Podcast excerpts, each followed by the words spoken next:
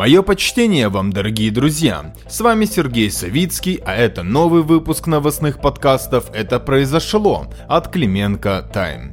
Надеюсь, вы хорошо отдохнули на выходных и при этом остались целы и здоровы, потому что я почувствовал себя фигуристом от сборной Украины.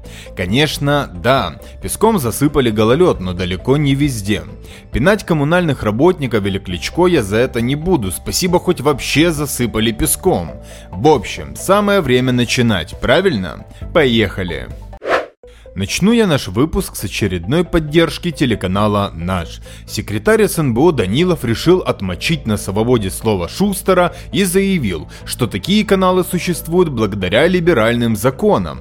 Ведущий нашего Макс Назаров пишет следующее по этому поводу. Господин Данилов, кастинг в кабинете Зеленского слишком либеральный, иначе вы бы никогда не смогли занять такую высокую должность в такой важной для государства структуре. И тут я с ним согласен. Данилову место в психушке, а не в СНБО. Мне хватило его наезда на Украинскую православную церковь, когда он заявил, что УПЦ это агенты Кремля или что-то типа того. Надеюсь, молитвы будут услышаны, и Данилов уже уйдет в отставку. А мы идем дальше. Теперь я вам расскажу об очередной кулуарщине и о кадровых вопросах в нашем правительстве. Спикер Дмитрий Разумков говорит, что 2-3 министра рискуют покинуть свои должности в Кабмине. Похожий анонс выдал и глава партии, который по совместительству замглавы фракции «Слуга народа» Александр Корниенко. Коллеги из телеграм-канала Вести пишут, что Корниенко не озвучил подробности, кого именно будут убирать. По поводу вероятной отставки Степанова он говорит, что это дежурная история история, мол, не уберут. Собственно, ранее замглавы фракции «Слуга народа» Евгения Кравчук сказала, что на этой неделе ожидаются кадровые перестановки, но она концентрировалась больше на проблеме ИО в Кабмине. Подробнее о шорт-листе на вылет мы писали еще в октябре, все подробности на нашем телеграм-канале. Так вот, согласно нашему инсайду, под тем же Степановым кресло так и шатается, но у него турбулентное поле для деятельности и пока его держат. А вот по Немчинову, Петрашко и Криклею, по нашей информации, вопросы остаются. По Немчинову особенно. Вообще не понимаю, как могли божий дар, то есть дубилета променять на вот это вот фе. Это как вместо Азарова поставить Гончарука. Вы меня поняли. Кстати, про кадровые перестановки. В поддержку назначения Сергея Шкарлета полноценным министром образования, которое может состояться в Раде на этой неделе, вписались профильные организации, объединение коллективов вузов и ПТУ, а также ректоры и так далее. Они обратились к Зеленскому с письмом аргументации, почему Шкарлет должен занять эту должность. Что я вам скажу? Это показательный момент. Судя по всему, власть таки твердо намерена обеспечить успешное голосование Шкарлету. ГОшки и актив пула соросят, понятное дело, противники такой идеи. Так что ожидаем с их стороны абсолютно противоположное по смыслу заявление. Но в целом их стратегия по дискредитации ИО министра и пена у рта, видимо, не сработали. И ВП решили не прогибаться и не возвращать образование в руки грантоедов, и слава богу. В таком случае можно ожидать, что голоса за Шкарлет Скарлета найдутся и в депутатских группах, прежде всего доверия, но вероятно и в замайбутне, и среди внефракционных. Против железно будут Голосята и Соросятская часть «Слуги народа». В целом Соросят ожидает генеральный бой за Министерство образования, а от себя добавлю, что многие школьники, студенты и выпускники должны ненавидеть Соросят, ведь именно с поддержки фонда Возрождения и появилась ЗНО. Просто запомните этот момент. А теперь от важного к наболевшему и злободневному. Сегодня в Украине день чествования ликвидаторов последствий аварии на Чернобыльской АЭС.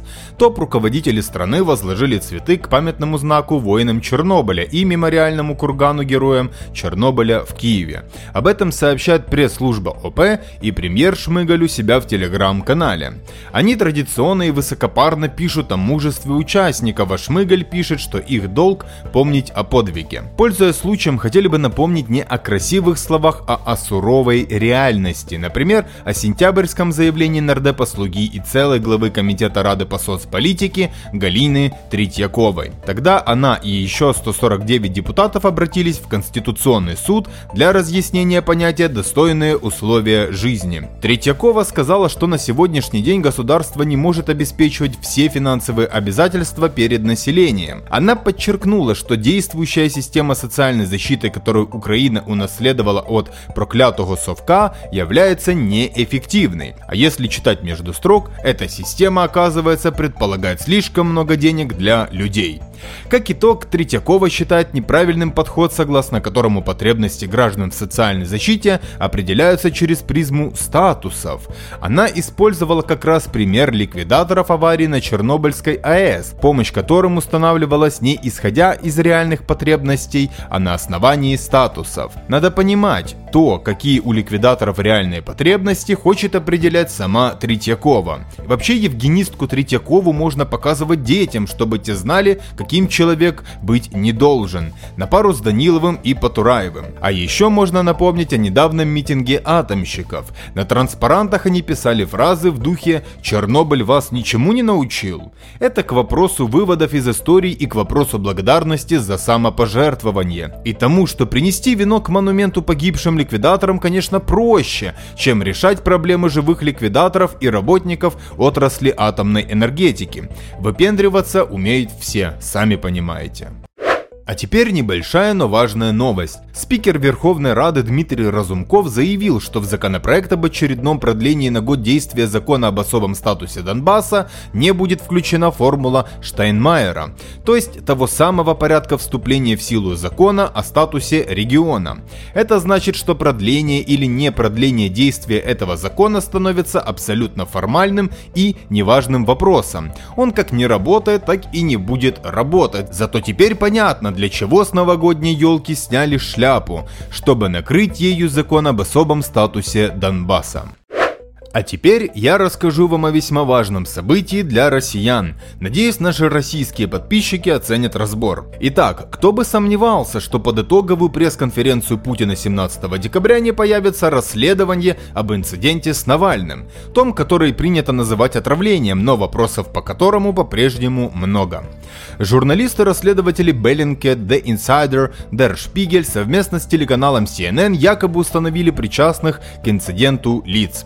Замешано все на истории со Скрипалями в Солсбери, мол, одни и те же люди, одни и те же методы. Новость об этом прямо сейчас гремит со всех сторон. Это, если можно так выразиться, ковровая информационная бомбардировка, а Кремлю придется включать антикриз. Еще вчера эту тему в качестве промо качнули информацией, что Навального якобы пытались убить новичком целых два раза. Источники The Sunday Times в западных спецслужбах заявили, что Алексея Навального после неудачной попытки отравления новичком пытались убить ядом еще раз, когда он находился в состоянии комы. Мол, органы госбезопасности якобы хотели, чтобы он умер при транспортировке в Германию, а он выжил. Уникальный человек, ведь он выжил после двойного отравления самым опасным в мире ядом. Это слова самого же Навального. Учитывая его любовь к играм, я не удивлюсь, если к нему приходили какие-то там темные эльфы 99 уровня и пытались навести на него какое-то проклятие. А чего? Фантазия у Алексея Анатольевича хорошая, почему нет? Европа подтвердит потом. Навальный, к слову, опубликовал сегодня отдельное видео по этой теме, по сути на базе данных указанных выше СМИ, и с авторскими комментариями. Кстати, когда Навальный называет эти западные СМИ независимыми, это, конечно, смешно. Западные расследователи сообщают, что установленные лица с момента президентской кампании Навального в 2017 совершали 30 перелетов, которые совпадали с маршрутами блогера. Свои выводы расследователи основывают на данных о перелетах и мобильной связи, источник которых не разглашается. Навальный говорит о неком черном рынке таких информуслуг. Мы бы скорее поверили, что это данные западных спецслужб служб. Детали. Сообщается, что трое из них, 40-летний Алексей Александров, 44-летний Иван Осипов и 40-летний Владимир Паняев, последовали за Навальным в Новосибирск, а потом и в Томск. Там и произошло отравление 20.08.20, утверждает Беллинкет. Журналисты пишут, что по их мнению они имели отношение к Институту криминалистики ФСБ. Оттуда якобы координировалось отравление. Сам же Навальный в своем блоге комментирует это так. Я знаю, кто хотел меня убить. Я знаю, где они живут. Я знаю, где они работают. Я знаю их настоящие имена. Я знаю их поддельные имена. У меня есть их фотографии. Что сказать? Да, за Навальным следят ФСБшники, для кого-то это открытие. Но что за Навальным ездили 4 года сотрудники ФСБ, причем ездили и параллельно поездами, что менее заметно. И потом решили, пролетев Непалевна в одном самолете, убить его. И все это уже после истории Солсбери. Видится вся эта история странно, хотя чего уж там, ярко. И версия, на первый взгляд, и с рассказа Алексея выглядит очень стройно, но если вдуматься, начинаются реальные проблемы. Например, Почему после выезда Навального из отеля не сделали зачистку номера? Почему Навального отдали в руки Германии, чтобы там диагностировали отравление новичком? Версия и объяснение Навального. Система деградирует и разваливается. Та же история и в секретных операциях, мол, идиоты, что с них взять? Ну, версия такая себе, как говорится, для приезжих. Ждем реакции Кремля. Первая и очевидная точка удара – достоверность всех данных. И Биллинга, и многих других. Наш скептицизм во всей этой истории вызван тем, что Навальный не тот человек, который может быть опасен для Путина или Кремля. По крайней мере, по нашим оценкам из Киева. Может, наши подписчики и слушатели из России поспорят. Но, если не будет постоянных скандалов и нападений, то он вообще будет интересен от силы жителям внутреннего пространства МКАДа. А учитывая внутреннюю миграцию в Москву, опять же, для приезжих. Кстати, Навальный прямо заявил, что Путин якобы отдал задачу убить его после публичного заявления Навального о планах идти в президенты. Как мы помним, с выборов Навального и так сняли без особых проблем, а вот вся нынешняя история для Навального неплохое промо для выборов в Госдуму. Они ведь уже скоро, осенью 2021. Будет весело, не удивлюсь новому Майдану к осени 2021 или на худой конец к 2024. Соседние страны раскачали, новые технологии отточили. Самое время сценаристам попробовать завалить башни Кремля.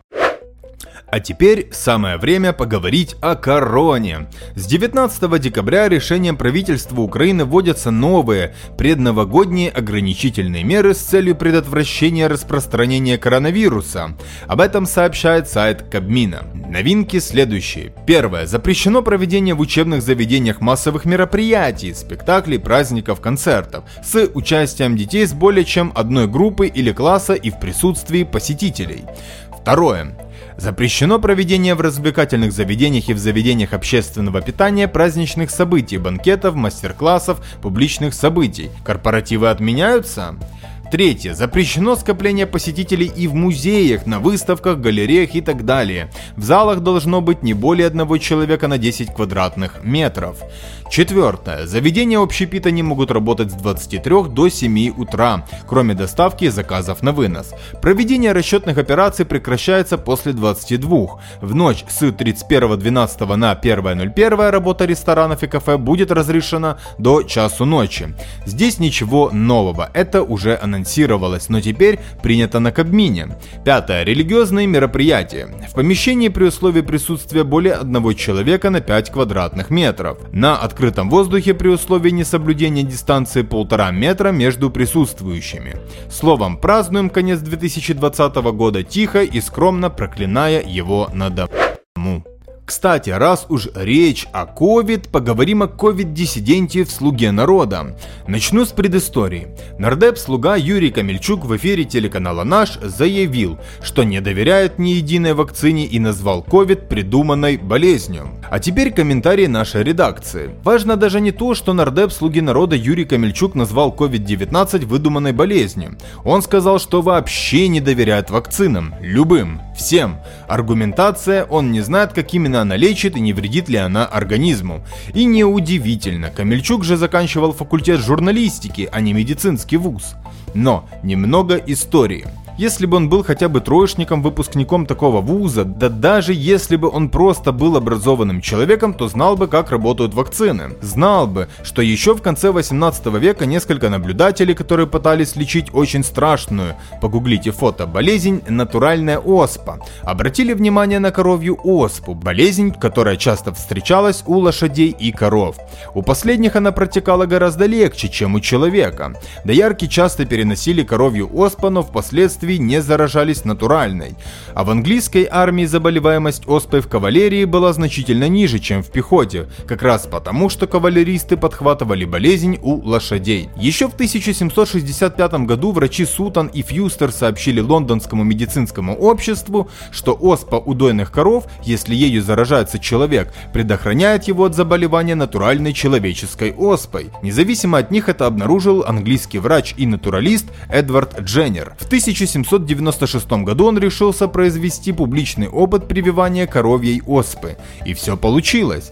С тех пор человечество использует вакцины. Это известный даже из детских энциклопедий факт. Вот только бесполезный нардеп Камельчук, видимо, не читал ни их, ни научно-популярных статей. И спустя почти 300 лет после открытия вакцин, спустя миллионы спасенных жизней, он рассказывает о том, что вакцины это плохо.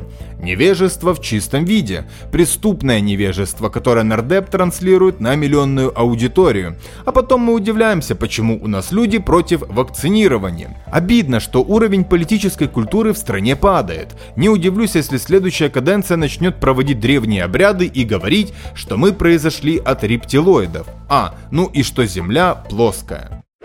В общем, друзья, такие дела. Как вы поняли, каждый с ума сходит по-своему, а нам с вами самое время немного отдохнуть и подготовиться к завтрашнему дню. Поэтому жму руку, обнимаю, до скорых встреч.